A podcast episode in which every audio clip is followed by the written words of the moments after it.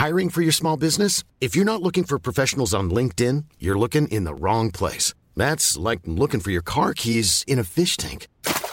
LinkedIn helps you hire professionals you can't find anywhere else, even those who aren't actively searching for a new job but might be open to the perfect role. In a given month, over 70% of LinkedIn users don't even visit other leading job sites. So start looking in the right place. With LinkedIn, you can hire professionals like a professional. Post your free job on linkedin.com slash people today. Life is full of what-ifs. Some awesome, like what if AI could fold your laundry? And some, well, less awesome, like what if you have unexpected medical costs? United Healthcare can help get you covered with Health Protector Guard fixed indemnity insurance plans. They supplement your primary plan to help you manage out of pocket costs. No deductibles, no enrollment periods, and especially no more what ifs. Visit uh1.com to find the Health Protector Guard plan for you.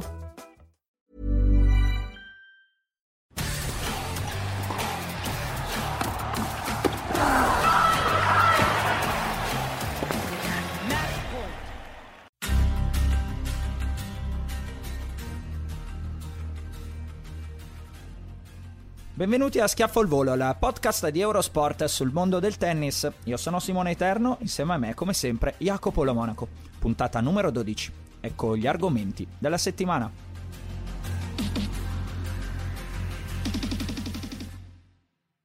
I 40 anni di Roger Federer tra ricordi e futuro. Doping nello sport, dalle insinuazioni olimpiche alle motivazioni del caso Jastremska. Musetti out da Toronto per violazione del protocollo Covid. Quanto senso hanno ancora queste misure?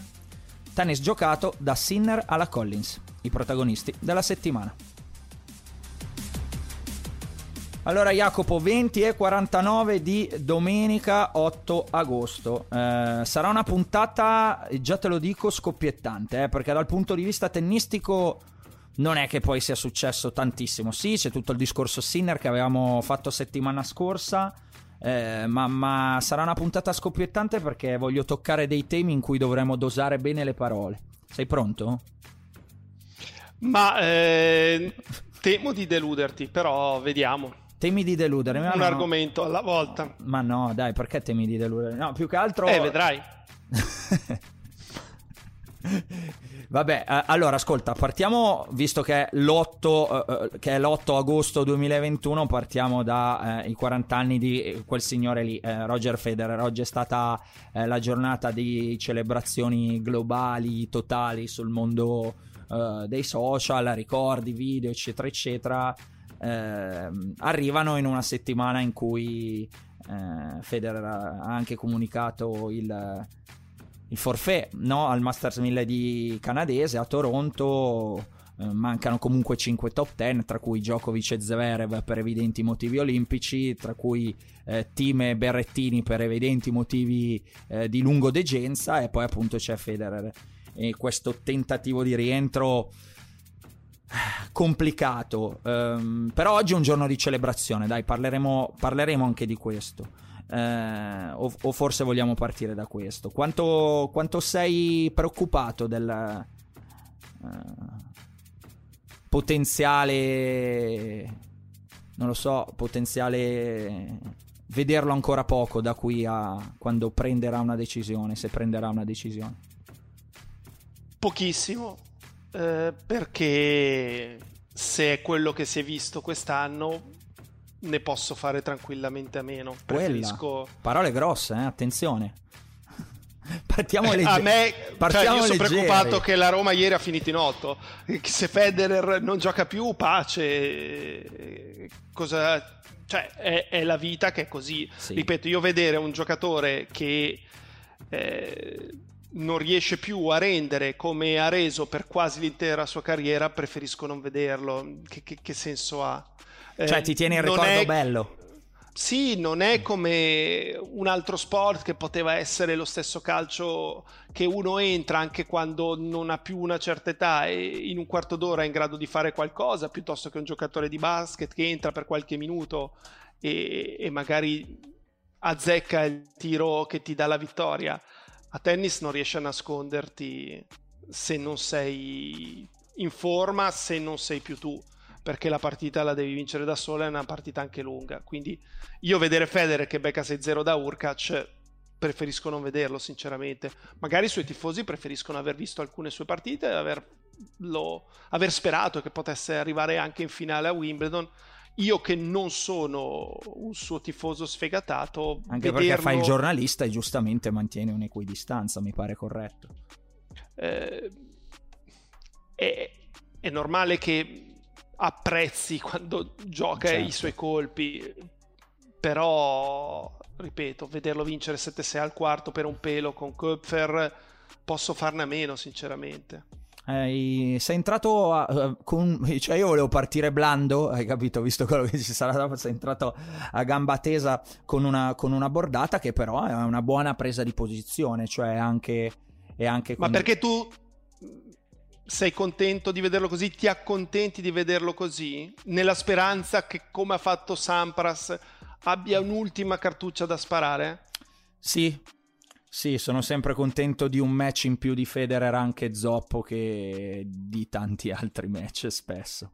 Eh, sì, sono, sono, romantico da questo punto di vista, cioè è, è chiaro che eh, vederlo come l'abbiamo rivisto adesso fa un po' male da un certo punto di vista, no? Per quanto anche qui non è che sia, voglio dire, ultras Federer, chi mi conosce lo sa. Eh, sempre mantenuto una discreta equidistanza per quanto insomma abbia apprezzato immensamente eh, Federer. E, però, però comunque so, tengo questo, ci hai preso in pieno, cioè il lato romantico, questa speranza che qualcosa possa sempre accadere, questa magia che magari arriva, arrivi non si sa come, che eh, succeda qualcosa e ci regali un, un last dance o qualcosa del genere, quindi sì, sono su, sono su posizioni opposte alla tua eh, da, questo, da, questo, punto di vista. Cioè, penso che comunque ancora, sai, un torneo dove c'è scritto Federer ancora possa trascinare una determinata audienza che rispetto a un torneo che, dove non si è scritto Federer. Ma a tal proposito, perché siamo andati subito sul malinconico, la mia domanda era nel giorno del suo quarantesimo eh, compleanno che inevitabilmente insomma porterà anche a riflessioni eh, sul futuro perché poi eh, age is just a number però fino a un certo punto no? Uh, quando vedi 40 4-0 davanti forse e vedi che fai fatica qualche domanda inizia a portela eh, qual è il tuo ricordo migliore eh, di Federer in questi suoi 40 anni Jacopo? Per me rimane la finale dell'Australian Open 2017 mi con freg- Nadal. Mi hai fregato il mio. E adesso come facciamo? e, è che è una partita che non aveva mai vinto. Mm. E quindi è talmente inaspettata, ha giocato talmente bene, eh, trovando finalmente un antidoto al dritto in diagonale di Nadal che non può che rimanerti impressa per sempre mi hai proprio fregato il mio per mille motivi, perché poi quel torneo ero lì, eh, l'ho vissuto lì e perché in qualche modo era totalmente inaspettato. Comunque che si ritrovassero così avanti in finale, cioè n- non si attendeva eh, loro due ancora una volta lì in Australia. Quindi anch'io ho quel ricordo, cioè il mio ricordo preferito di Federer è quella, è quella partita lì.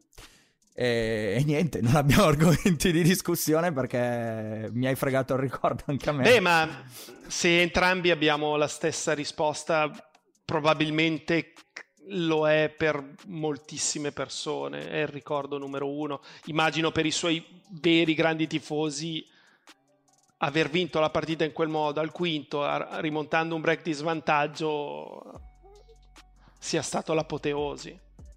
Sì, sì, ehm, suppongo, suppongo anch'io, anche qua potremmo chiederlo ai vari ragazzi che ci ascoltano qual è il vostro eh, miglior ricordo di Federer in questi eh, suoi primi 40 anni, eh, chiaramente passati da Una domanda alternativa da porre è potete portare con voi sulla famosa isola desestra un match di Federer, uh, quale scegliete? Da riguardarvi a oltranza, eh, però questo eh. è diverso, eh? Questo no, è diverso. però ci, secondo me cioè, se da 6-2, 6-2, 6-2 giocando da fenomeno non è la stessa cosa che vincere una partita del genere, la quale ha giocato anche da fenomeno, però ha dovuto soffrire per ribaltarla. Certo. E poi comunque vuoi una partita perlomeno che duri 4 ore, se dura 10 minuti, eh, che ce fai? A livello di qualità, È un loop. A livello di qualità tennistica potrebbero risponderti con eh, la semi di Parigi 2011. Certo. Lì fu un livello alieno di entrambi, Djokovic del 2011 più un Federer di un certo spessore. Eh, forse, forse, quella anche qualche tifoso potrebbe rispondere. Sicuramente. Comunque, vai. Eh, l'hashtag è schiaffo al volo, ragazzi. Nel caso fatecela sapere, noi le leggiamo sempre e siamo interessati.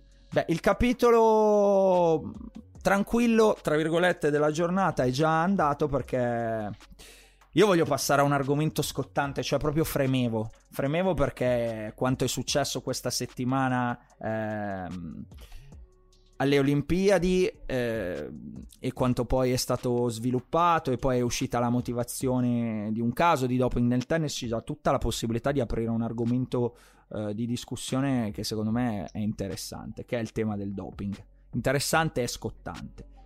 Eh, la settimana, ripeto, è stata particolare perché dopo la vittoria di Marcel Jacobs eh, nei, nei, 100 metri eh, per l'Italia, insomma, sono arrivate una serie di insinuazioni ehm, da parte peraltro di testate piuttosto importanti come il Times, eh, il Washington Post, eh, l'Equipe che insomma si facevano delle domande per dei casi di cronaca, per un caso di cronaca in Italia, ehm, legato in qualche modo a Jacobs e poi sommavano, eh, diciamo, la, il passato dell'atletica e ehm, i, risul- i, risultati decisamente sorprendenti, diciamo, all'improvviso e quindi se- mettevano insieme una serie di insinuazioni che uniti al particolare periodo storico portavano a scrivere determinate cose. Prima voglio farti una domanda prima di sviluppare tutto eh, ed è la domanda. Pensi che lo sport professionistico, Jacopo, sia pulito? No. Ok. E... Ehm, in che cosa credi? Entriamo nel termine pulito. Eh, definiscimi pulito, cioè pulito per te è fin dove è valido prendere eh, sostanze che non sono ancora considerate dopanti ma che portano un qualche aiuto, però se non sono considerate dopanti è pulito, oppure eh, nel senso n- non credi che eh, insomma non bisognerebbe prendere niente di niente ma credo che se, ne, se tutti non prendessero mm. eh, sostanze che li, li, possano aiutare soprattutto nel recupero, soprattutto nel momento in cui ti alleni, cioè credo che sia quella la cosa sì, cruciale. Sì. Se quando ti alleni tu sei in grado di sopportare dei carichi di lavoro eh, continuativi, giorno dopo giorno, senza dover mai rallentare o fermarti, poi quando vai a fare la partita, voli. Perché hai fatto un allenamento che ti mette nelle condizioni di... che la partita è una passeggiata. Eh, per quanto riguarda il tennis, se tu arrivi bene sulla palla... Certo. Eh, Fa tutta dopodiché colpirla bene la sanno colpire tutti bene. Se tu dai una palla mh, comoda, tre quarti a uno dei primi 400 al mondo, ti mette in difficoltà. Eh, è tutto lì. Quindi eh, la chiave è quella. In torneo che cosa puoi prendere che ti aiuti? No, no, hai detto poco. Allora, ti fermo perché hai dato una chiave importante. Entriamo nello, nello specifico dello sviluppo. Cioè, eh, ai tornei eh, praticamente non viene più beccato nessuno, ragazzi. Cioè, per chi ci ascolta, non, ehm, i metodi eh, sono chiaramente si sono evoluti con la tecnologia e quello che ha detto poco fa Jacopo è la chiave. Cioè, chi si dopa lo fa lontano dalle competizioni. Alle competizioni non viene più beccato nessuno. Le insinuazioni che sono state fatte sull'atletica e in qualche modo poi eh, sono anche parte, eh, diciamo, più o meno del tennis, perché il tennis è uno sport che tu giochi tutte le settimane, anche se non tutti i tornei principali, quindi volendo puoi fare puoi lavorare su questa cosa. Però le insinuazioni che sono state fatte, che praticamente ehm, parlando, peraltro, alcuni giornalisti del New York Times con dei responsabili dell'antidoping presenti a Tokyo, ehm, il discorso è che da quando è partito, ehm, diciamo, eh, la pandemia, uno dei grossi problemi è stato volare, spostare, gli spostamenti e quindi in questo ultimo anno e mezzo sostanzialmente non sono più riusciti a controllare eh, gli spostamenti, diciamo gli atleti a sorpresa, che è poi la chiave dove alcuni vengono beccati, tra cui il caso Jastrenska, eh, di cui parleremo tra poco, che è stata assolta e leggiamo, leggerò tutte le motivazioni. Eh, questo insomma ha fatto insospettire queste, eh, queste testate su, su, determinati risultati, in questo caso quelli degli italiani, e dicendo ok se non avete fatto controlli a sorpresa nell'ultimo anno e mezzo la cosa per noi ci puzza. Qua io intervengo però dicendo che non è che basta il sospetto, o comunque il sospetto non è che lavora a senso unico, eh, perché le insinuazioni erano state fatte su Jacobs, tra poco arriviamo al tennis, eh, ehm, per, chi, per, chi, si sta collegando e sente solo questa parte. Eh, dicevo, a Jacobs veniva contestato il eh, 9, 9,95 ai campionati a maggio di campionati italiani, eh, non era mai andato sotto il 10. Eh, poi fa 9,94 in, nella prima gara, poi fa 9,84 in semifinale, poi fa 9,80 e tira giù praticamente di due decimi in un nulla, eh, quasi di due decimi il suo tempo. E loro dicono: è troppo breve questo periodo, no? L'insinuazione sta fondamentalmente tutta lì, è un'esplosione troppo clamorosa, non era mai sceso sotto i 10. Però perché, Jacopo, si dimenticano di dire che Fred Kerley, ovvero l'argento dietro Jacobs, non aveva anche lui mai fatto fino ad aprile, non era anche lui mai sceso sotto il 10 e Fred Kerley fa 9,84 in finale. Cioè fa 4 centesimi da, da, da, da Jacobs. Cioè, non è che funziona due pesi, due misure, no? No, no, certo, se vale per l'uno, vale per l'altro. Eh, perché se lo sono dimenticati?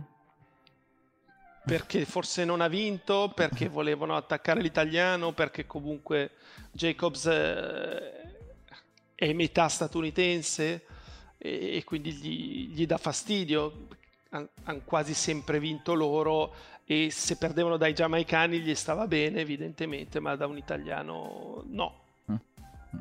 Semplicemente no, a me viene a sospettare, cioè se anche queste grandissime testate, e le ripeto, sono insinuazioni del Washington Post e poi in qualche modo un po' anche del Times, lavorano così, ragionano così, ti viene a farti due domande, cioè fino a prova contraria uno eh, è innocente. Poi se porti delle prove concrete è un, altro, è un, altro, discorso. Queste sono supposizioni a cui peraltro manca una parte del ragionamento e viene fatta soltanto su uno. E sono, eh, ci danno la possibilità di andare poi a, a discutere di, di, di, quello che, di, quello che, è successo a Jastrenska. Eh, sono uscite eh, le motivazioni qua. Parlerò un pochino così ve la spiego e poi magari anche a te Jacopo nel dettaglio che magari non l'hai letta tutta, mi viene a pensare. Eh, sono uscite le motivazioni del tribunale appunto indipendente l'ITF che hanno scagionato Jastrenska dalle accuse di doping a seguito della positività del mesterone il 23 novembre 2020. Sono 34 pagine, eh, di fatto alcune sono oscurate sono i passaggi più interessanti, ovvero su come il mesterolone, che è questa sostanza per cui era stata eh, fermata, sia entrata mm, nel corpo della tennista utra- eh, ucraina. Ehm, la lettura della sentenza in sostanza fa capire che, so- mm, che è entrato tramite uno o più rapporti sessuali con l'ex fidanzato. Però qui viene la parte interessante perché sono parzialmente confermate le indiscrezioni che erano state pubblicate dal Der Spiegel, che aveva raccontato eh, ehm, il possibile sviluppo della vicenda. Ehm, eppure, poche ore dopo l'inchiesta realizzata da Yannick eh, Schneider, era il, era il giornalista, la stessa giocatrice aveva sostenuto che la storia fosse falsa e diffamatoria. Eh, oggi quell'articolo è sparito, non c'è più traccia del tweet, di chi lo pubblicizzava e appunto c'era un virgolettato del ragazzo che sosteneva di aver testimoniato a favore della giocatrice, assumendosi eh, ehm, la responsabilità no, del contagio, eh, ma aveva mm, la chiave, ma aveva subito pressioni da parte del padre, quindi aveva fatto un po' sospettire. Dalle questo è il preambolo. La lettura delle carte viene fuori che eh, la sera del 23 novembre, ovvero il giorno prima del controllo, la Jastrenska e il ragazzo hanno fatto una festa di compleanno di un parente, poi hanno, fatto, hanno, passato la notte insieme e hanno fatto ciò che due fidanzati fanno in sostanza. Il giorno dopo la giocatrice aveva indicato eh, dalle 13 alle 14 come fascia temporale per i controlli antidoping Alle 12.46 viene avvisata dal padre che gli addetti si sono effettivamente presentati a casa sua, e qui torniamo al discorso di prima, no? Eh, per, questo è pre-pandemia perché eh, siamo al, siamo al, um, pardon, al novembre 2020 comunque si erano, um, si erano, presentati a casa sua e, e, nella memoria difensiva lei praticamente avrebbe, sosteneva la possibilità che siccome non aveva mai saltato un controllo, tu ne puoi saltare al massimo nei, 3, nei 12 mesi, avrebbe potuto fare la furba, invece si è presentata e ha fatto il controllo. Mm, ha cercato di far capire no, la propria buona fede. Eh, ha portato varie prove, eh, tra, cu- tra, mm, tra, cui quella alla macchina della verità che io non credevo esistesse davvero. L'hanno amme- non l'hanno ovviamente ammessa perché non è ammissibile praticamente da, da nessuna parte. Eh, però hanno creduto diciamo alle prove scientifiche con cui Jastrenska non aveva, eh, non aveva colpe, nemmeno negligenza e dunque è stata pienamente assolta. Io sono rimasto un po' così sulla vicenda eh, perché secondo me la chiave è la posizione del ragazzo, cioè alla fine il tribunale ITF eh, ha creduto alla versione del passaggio attraverso lo scambio di fluidi, no? attraverso un rapporto sessuale. Però perché Jastrenska all'inizio l'aveva definita falsa e diffamatoria? Poi la versione ufficiale è poi questa, Jastrenska frequentava il ragazzo d'agosto, eh, lui non aveva mai detto di assumere farmaci contenenti il mesterolone, eh, sostanza peraltro che viene usata per trattare la carenza di testosterone e infertilità. Eh, poi queste cose sono state confermate al diretto interessato, però a distanza e con una dichiarazione mh, non giurata. E quindi in uno dei tanti eh, punti oscurati, eh, la Jastronesca e, e, il suo entourage, quindi gli avvocati, hanno spiegato eh, le ragioni per cui il ragazzo non ha voluto comparire in udienza. Cioè, il mesterolone è una sostanza che è venduta liberamente in Ucraina, ma non in Russia. E quindi il suo possesso poteva essere, eh, avere direz- mh, conseguenze penali. Arrivo al dunque finale, me- per capire cos'è il mesterolone. Eh, il mesterolone viene utilizzato per aumentare, e qua sono andato a cercarmelo, il rapporto tra androgeni ed estrogeni, migliorando così la definizione muscolare riducendo ehm, ritenzione idrica e masse adipose. Quindi sostanzialmente torniamo a quanto dicevi prima, Jacopo, cioè se si fa, si fa lontano dalle gare. E qui hanno creduto alla versione di Jastrenska. Che idea ti sei fatto? Se hai un'idea. No, non. Zero totale. Non ce l'ho. Zero totale. Sì, nel senso che mi... non è zero, mi sembra un po' strano il tutto. No. Però, boh. L- la mia posizione sul doping è la seguente. Eh, lo sport fa parte della mia vita da, da, sempre, da quando avevo sei anni. Mi ricordo bene i mondiali di calcio del 78, mi ricordo abbastanza bene la finale di Roma del 78 tra Borga e Panatta. Eh, in questi giorni hanno fatto rivedere per esempio i 200 di Menea nell'80 a Mosca e la ricordo quella gara, mi ricordavo che era nella corsia esterna, quella sua rimonta su Wells, e, eccetera, eccetera.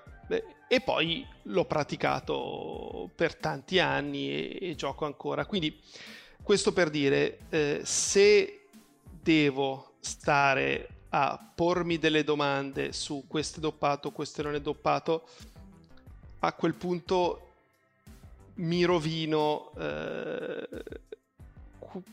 la cosa che alla fine è tra le più importanti della mia vita, eh, come è stato per il ciclismo. Il ciclismo lo, lo seguivo da, da, appassionato, nel momento in cui erano tutti doppati ho smesso di seguirlo, adesso penso di aver intravisto una tappa del tour, una volta era appuntamento fisso dell'estate.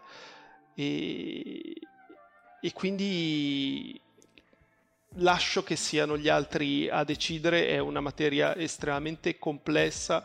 In passato avevo letto qualche libro a riguardo e, e alla fine le, alle conclusioni a cui arrivavano gli scrittori era comunque eh, chi mh, fa come mestiere eh, il vendere prodotti doppanti è sempre avanti Uh-huh. Cioè, nel momento in cui ti prendono per questa cosa, hanno già trovato qualcosa che è meglio di quella per cui ti hanno preso. Eh, quindi, cioè, supponiamo che fra due anni riescono a, a, veramente a capire che alcuni atleti che hanno preso l'oro eh, quest'anno in, non lo so, nell'atletica piuttosto che nel judo, non, che nel nuoto, dove disciplina, vuoi. esatto, e, e, quindi danno la medaglia d'oro a quello che è arrivato quinto. Però la, cioè, il tuo ricordo della gara è quello e,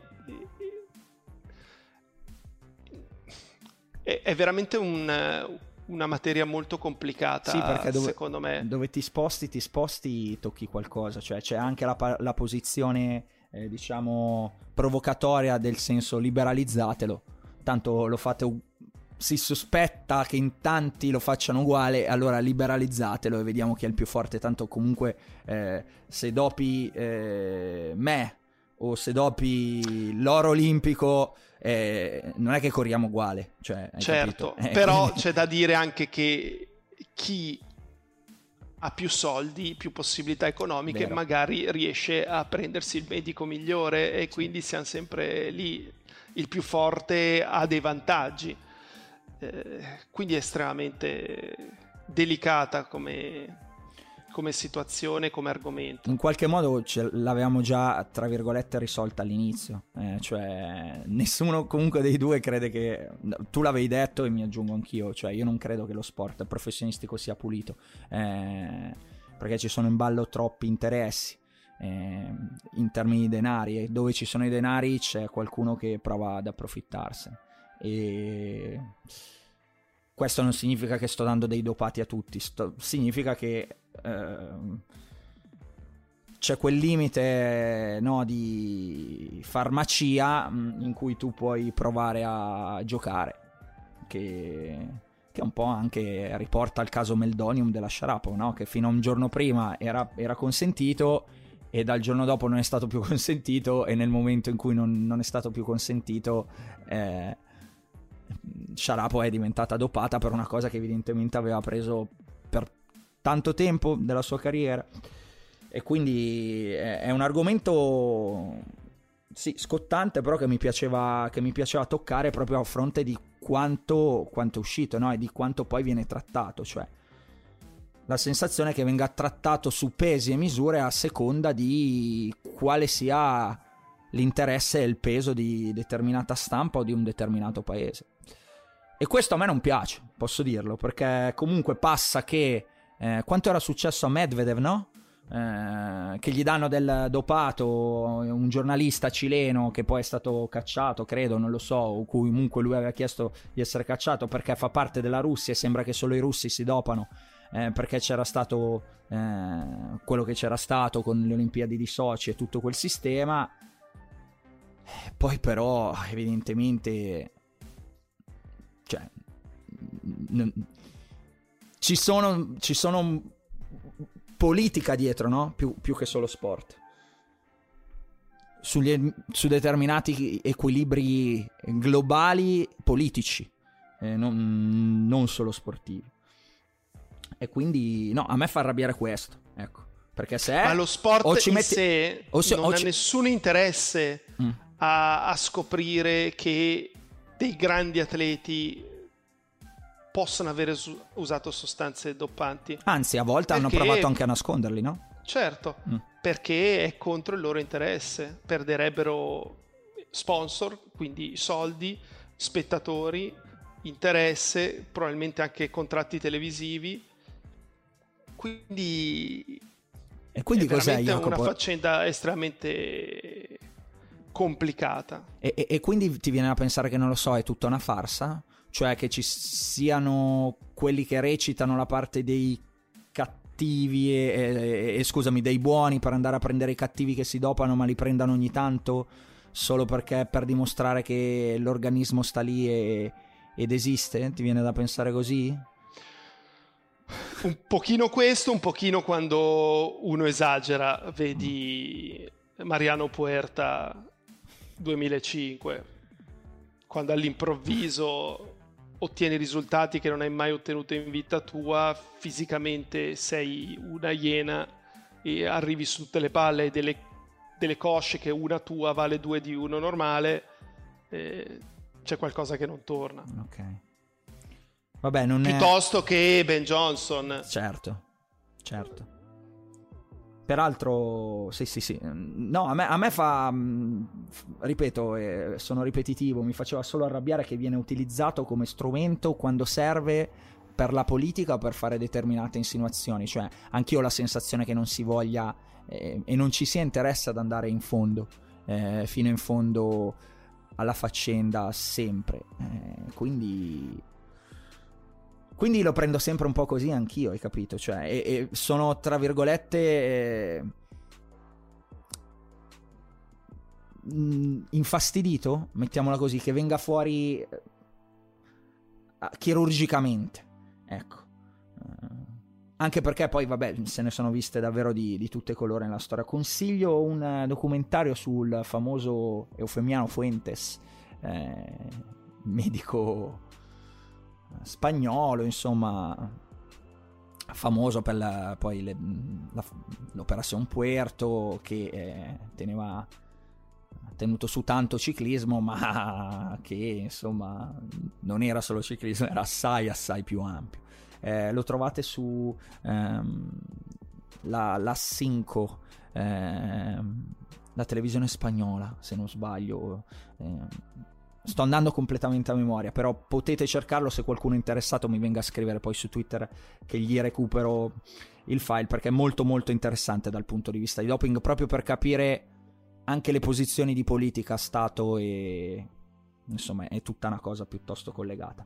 Va bene, abbiamo parlato di un argomento che non lo so, magari per qualcuno è diventato noioso, però secondo me sta settimana era un argomento in trend e ho visto tante reazioni, mh, peraltro stizzite chiaramente, di alcuni italiani che si sentivano toccati, insomma, dal mettere in dubbio quello che era successo alle Olimpiadi. Torniamo, ci siamo stati al tennis, torniamo al tennis Jacopo con eh, un altro caso eh, di eh, legislazione, perché l'esclusione di Lorenzo Musetti dal torneo di Toronto. Eh, per chi non lo sapesse, insomma, la violazione di Musetti consiste nell'essere uscito dall'hotel per andare a procurarsi la cena in un delivery a 50 metri dall'hotel a Toronto. Eh, la versione diciamo è che non funzionava il servizio per i pagamenti elettronici e gli è stato detto a Musetti di andare personalmente a ritirare il cibo. Eh, Musetti è andato, è uscito dall'hotel e l'uscita dall'hotel è stata ritenuta violazione della norma e quindi esclusione. Che senso hanno ancora queste norme, Jacopo? Posso fare questa domanda provocatoria? Perché poi i tornei sono, cioè ormai negli Stati Uniti vedremo gente sugli spalti. Eh... Che senso hanno? No, nessuna e soprattutto non ha senso se chiudi un occhio per uno, non lo chiudi per un altro. Ah, lascia perdere che questa volta paga Lorenzo Musetti. Però so perché me l'hanno detto che a Miami se giravi a sinistra eri libero e se giravi a destra non lo eri e c'è chi girava a sinistra e poi rientrava e nessuno gli ha mai detto niente. Mi sembra una stupidaggine, sinceramente, un peccato perché si giocava alle sue quali, magari o probabilmente le avrebbe superate, invece perde una settimana tutto sommato. È, è, questo che onestamente non è perché Musetti mi fa, mi fa arrabbiare, è lo stesso discorso di prima, cioè i due pesi, due misure, il controllo sì, il controllo no, ma soprattutto a fronte di un, di, di un andamento ormai della società piuttosto schizofrenico, cioè in certi paesi è aperto tutto, in certi si può andare a ballare, a Tokyo alle 8 c'era il coprifuoco, mi pare un caos eh, totale che a sto punto davvero rimettete liberi tutti perché davvero che, che senso ha? Non... Lo trovo veramente privo di senso, cioè levare, levare, una possibilità di un torneo a un ragazzo giovane, ma a chiunque sia, anche se avesse avuto 38 anni, voleva giocarsi la sua settimana, e, doveva essere libero di farla perché è andato fuori a prendersi... Eh, certo che cena. non è stato furbissimo, poteva eh. mandare Tartarini. Chiaro, questa è la versione, diciamo, dic- che ci arriva, che ci arriva da, dal lato del giocatore. Eh, sì, sì, però ti viene da pensare che magari ne hai viste di ogni, ne vedi fatte di ogni e semplicemente ti muovi, no? E non ti vai a aspettare poi, poi una squalifica. Mm. boh, rimango, rimango, rimango perplesso e secondo me è un punto su cui eh, dovrebbero riflettere sul senso di, ripeto, proseguire queste bolle anche a fronte di poi farli giocare in uno stadio che allo US Open sarà con gli spettatori completamente pieno. Quindi siamo a neanche un mese, siamo a 20 giorni dall'inizio del torneo e perché? Non, ci, non, non abbiamo una risposta. Vabbè, abbiamo, abbiamo, toccato anche questo mini tema. Andiamo al tennis giocato, dai, perché settimana scorsa abbiamo parlato di, eh, di Sinner. Eh, ci eravamo fatti mille domande. Io personalmente l'avevo visto eh, un po', l'avevo definito in confusione, direi che attendo te da questo punto di vista, perché io ti confesso non ho visto un minuto e quindi di tennis che non ho visto non vado a commentare a differenza di settimana scorsa che avevo visto la partita. Mi sono occupato di Olimpiadi, ragazzi, credo che l'abbiate capito con chi ci segue su Eurosport. Però eh, Rusuwori, Sebi Corda, Steve Johnson e Brooksby senza perdere un set, eh, tra poco scenderà in campo nella finale, al di là di come vada, direi risolto. Tu hai avuto modo di seguire un po' di più, Jacopo? L'ho visto contro Corda, ho visto buona parte del match con eh, Brooksby.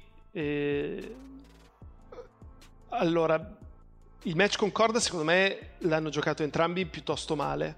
Forse erano tesi, forse erano nervosi, eh, però non è stata una bella partita, tantissimi errori.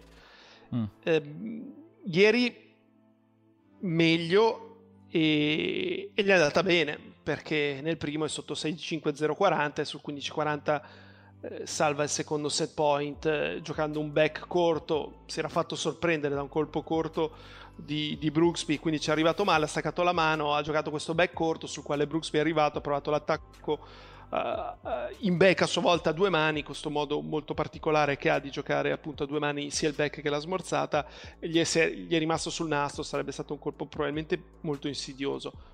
Poi da lì uh, c'è stato un parziale importante perché ha vinto 7 punti consecutivi, quindi è andato anche 2-0 al tiebreak. Il tiebreak l'ha più o meno dominato, il secondo altrettanto.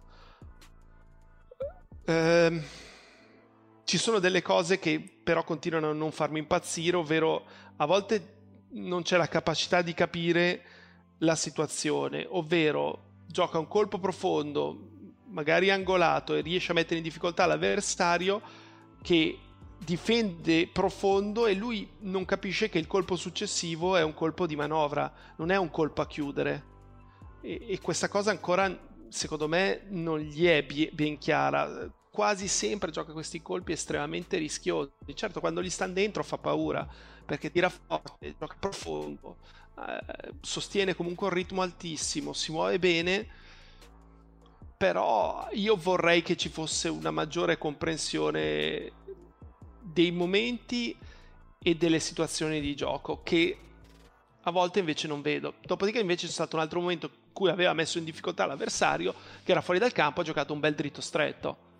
Eh... Ma la comprensione delle situazioni di gioco a cui fai riferimento tu, Jacopo, cioè secondo te è una roba su cui si può lavorare o non è semplicemente solo istinto? No, se vai a vedere poi dopo la partita e e lui lo fa. E lui è una cosa che fa spesso. Esatto, analizzi le situazioni, poi quando ti ricapita quella palla te lo ricordi. Mm. C'è poco da fare. Ma già nello stesso match, in teoria, se commetti un errore e poi ti arriva la stessa palla, ti adegui. E allora perché non vedi, cioè, se, se, posto il fatto che eh, stai analizzando questa cosa, no? E stai evidenziando questa specie di piccolo problema. E se sappiamo per certo che è uno che analizza, che parla tantissimo, che vive di tennis, perché non, non c'è crescita da questo punto di vista o non vedi crescita? Ma perché forse lui invece preferisce sempre spingere. Eh, perché vuole imporre il suo ritmo, non vuole mai non avere il controllo della situazione o, o cerca di averla sempre lui.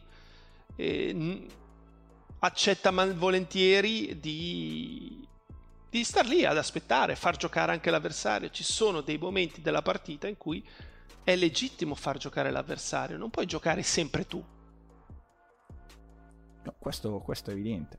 Ma eh, stiamo allora ancora un po' ripetendo pe- quanto detto settimana scorsa. Quindi semplicemente questa settimana stanno arrivando un po' più di risultati, però poi la sostanza. Fermo restando che ha vinto sempre partite in cui partiva favorito dal pronostico. Certo. Cioè, quindi chiaro, non è che abbia fatto qualcosa che, di inaspettato. Mm. No, ma poi proprio anche Concorda che veniva da un momento eccellente e lui no, nonostante questo il favorito era Sinner. Mm. Mi ha sorpreso, ma lo era. E poi anche lì è andato, cioè gli sono girate bene anche lì le situazioni perché il primo comunque lo vince al tiebreak dopo che ne avevamo detto ne aveva persi 4 di fila, il secondo è 5-2 servizio corda, bravissimo a, a star lì, però c'è del demerito di corda se perdi un 7-5-2 servizio in una partita in cui non avevi subito Brexit a quel momento. Mi pare di capire, Jacopo, che alla fine, però, al di là, ripeto, del, del, buon risultato e di come andrà eh, la finale, cioè la nostra analisi, che poi è la tua analisi, eh, non ci lascia, dico C, o non ti lascia totalmente convinto di. Eh, sulle prossime settimane, nonostante avessimo detto, beh, vediamo come va Washington e poi eventualmente ne riparliamo? Cioè, mi pare di intuire questo o intuisco io in maniera errata? Non so bene cosa, cosa aspettarmi da Sinner in questo momento. Potrebbe andare a, a Toronto, intanto al Bay che male non, non fa. male. Ed è la testa di serie numero 16, quindi tutti i forfait lui ne trae vantaggio. Però magari gioca con Fritz e perde, non, non, do per scontato che batta Fritz. Poi negli ottavi c'è Medvedev, così come non do per scontato che perda da Medvedev. Restiamo... È an- sì, è ancora in un momento in cui può succedere qualsiasi cosa con Sin. Ho capito, ho capito. Quindi non siamo ancora in un'evoluzione, diciamo, perché lì volevo arrivare di giocatore che scende in campo e dici, vabbè, adesso tanto questa oggi la vince, questo torneo fa bene perché comunque ne mette in fila, eh, ne può mettere in fila determinati eh, di giocatori ne- grazie al momento che sta vivendo. È un'indicazione. Correggo un attimo perché Corda aveva subito un break nel primo perché effettivamente c'era stato break e contro break sul 4 pari. Sin era andato a servire per il 7, aveva subito il contro break giocando un game pessimo tra l'altro. Io non aggiungo nulla perché uno dal punto di vista tecnico hai parlato tu, quindi ogni mia parola è superflua. Due, non, ripeto, non le ho viste eh, per uh, questa settimana, proprio full immersion totale olimpica e quindi non, non ne avevo più mh, mm, alla sera per, per stare davanti anche a a seguire un po' di televisione, nonostante fossi interessato dal vederlo con, soprattutto con, con Brooksby, eh, per vedere anche un po' Brooksby, ma non ce l'ho fatta. E quindi su Sinner mi fermo lì. Vabbè, oltre, oltre a Sinner, che dunque vedremo come andrà nelle prossime settimane, eh, può andare benissimo, può andare forse meno bene, può andare male, non lo so, lo deciderà il campo perché l'analisi di Jacopo l'avete sentita. Questa settimana c'è stato anche il WTA di San José eh, con Casacchina Collins che è la finale. Collins, Jacopo, decisamente in ripresa, eh? cioè post operazione, vabbè, sono titoli dove non è che ha affrontato dei, dei, fenomeni, no? come il titolo a Palermo, però sensazioni positive, avevo letto anche un'intervista dove insomma si era detta molto soddisfatta della, della sua condizione fisica. Beh, ma se sta bene la Collins è forte. Eh. Non ti sta simpaticissima, lì. però, vero? No, però meglio una così grintosa che una molle. Ok. Eh, vabbè, dai. Vedi che abbiamo stiamo trovando un, tor- un terreno di compromesso su, su, Daniel Collins. E poi, oltre alle Collins, eh, a San José, eh, che ripeto, giocherà con, con Kasatkina alla finale, eh, si è giocato il, un WTA 250 a Cluj sulla terra. Eh, Petkovic ha battuto 6-1-6-1 la Sheriff, settimo titolo in, in, carriera. Jacopo, io sono andato per curiosità a guardarmi il, il prize money di, di questo torneo. Petkovic che incassa l'assegno di vincitrice porta via 68.570 dollari da tassare. Sono... è una situazione insomma 68.000? 68.570 dollari Beh non sono pochi beh però una insomma, settimana c'eravamo aspetta sono da tassare con le spese quella eh, che ha vinto. Tu, cioè, una volta una volta, e non parlo di tanto tempo fa, cioè pre-pandemia, comunque questi tornei si portava via decisamente meglio. Eh. Tu, non, tu, non vedi, tu non, la vedi, così, così poco? No, non mi sembra okay. una schifezza. No, cioè, no. era un torneaccio. No, no, chiaro, chiaro, ma anche i torneacci pre-pandemia, insomma, il 100.000 dollari alla vincitrice più o meno ci arrivavi quasi sempre, 90, 100. Eh, che poi devi considerare, ripeto, voi pensate, uno dice, vabbè, si è messa 68.000 dollari in tasca. No, calmo. Eh, prima dobbiamo convertire. No, ma sono 29.000 al primo, eh. Ho scritto io una stupidaggine? Eh sì, perché comunque a me non sembravano pochi 68. Ho scritto, 29. Ho scritto una stupidaggine ehm, di, di, di, nel riportarlo perché mi ricordavo che, che fossero appunto uh, pochi. Allora, forget it. Ehm, ancora meno, cioè era proprio lì il senso del discorso. Sì, sì, stavo controllando anch'io, l'ho proprio riportato male nei miei appunti qua che sto guardando mentre, mentre porto la diretta. Sono 29.000 e... Ehm, sono pochi. Cioè, se pensi che devi tassare, devi rimanere lì una settimana. Eh, volevo arrivare appunto alla domanda: quanto è sostenibile secondo te andare avanti così? Non troppo, soprattutto se il prezzo di... rimane uguale, cioè se nei negozi i prezzi rimangono gli stessi o aumentano e nei ristoranti idem, se si guadagna di meno diventa per tutti, non solo per Andrea Petkovic. sento, sento, sento un... la sento mia questa questione. La sento particolarmente nostra.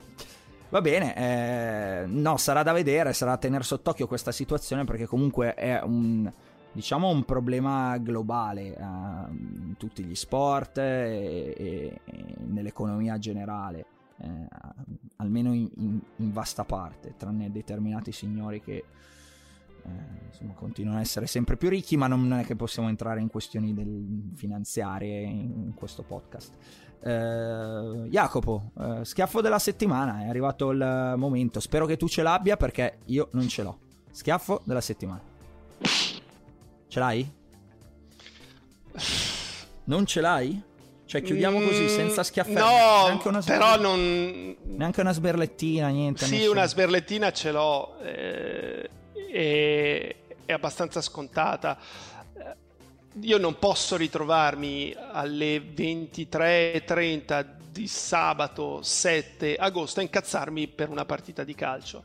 Eh, quindi lo schiaffo va all'arbitro di ieri sera di Betis Roma, tifosissimo del Betis tale Jorge Figueroa Vasquez e, e, che convalida il gol del 3-2 al Betis con un fallo di mano nettissimo di quello che ha segnato, cioè proprio la stoppa sulla riga di porta con la mano per poi buttarla dentro non si sa bene come.